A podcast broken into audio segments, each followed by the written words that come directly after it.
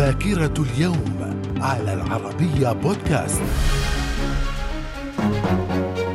أهلا بكم إلى ذاكرة اليوم السادس من ديسمبر. ففي العام 1877 صدر العدد الأول من صحيفة واشنطن بوست الأمريكية. في العام 1884 الإمام محمد عبده يصل إلى تونس ويلتقي بعلماء جامع الزيتونة في رحلة استغرقت أربعين يوما. في العام 1917 إعلان استقلال فنلندا عن روسيا بعد الثورة البولشفية البولشفية عام 1917 في العام 1941 الاتحاد السوفيتي يعلن هجومه المضاد ضد ألمانيا النازية في الحرب العالمية الثانية. من الذاكرة.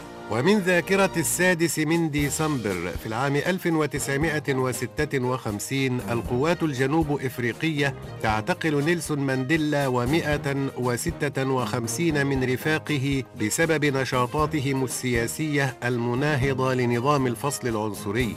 في العام 1971 الإمارات العربية المتحدة تنضم إلى جامعة الدول العربية. وفي العام 1980 افتتاح أول أكاديمية للطب العسكري في الشرق الأوسط في القاهرة. من الذاكرة. ومن ذاكرة السادس من ديسمبر في العام 1990 الإعلان عن تأسيس حركة مجتمع السلم حمص في الجزائر بزعامة محفوظ نحناح. وفي العام 1992 صدام بين المتطرفين الهندوس والمسلمين في أيوديا بولاية أتر براديش الهندية بعدما حاول الهندوس هدم مسجد باباري لإقامة ضريح الإله الهندوسي راما. وفي العام 2005 تحطم طائرة عسكرية إيرانية من نوع سي 130 فوق طهران وأدى الحادث إلى مقتل 94 شخصا. من الذاكرة. ومن ذاكرة السادس من ديسمبر في العام 2011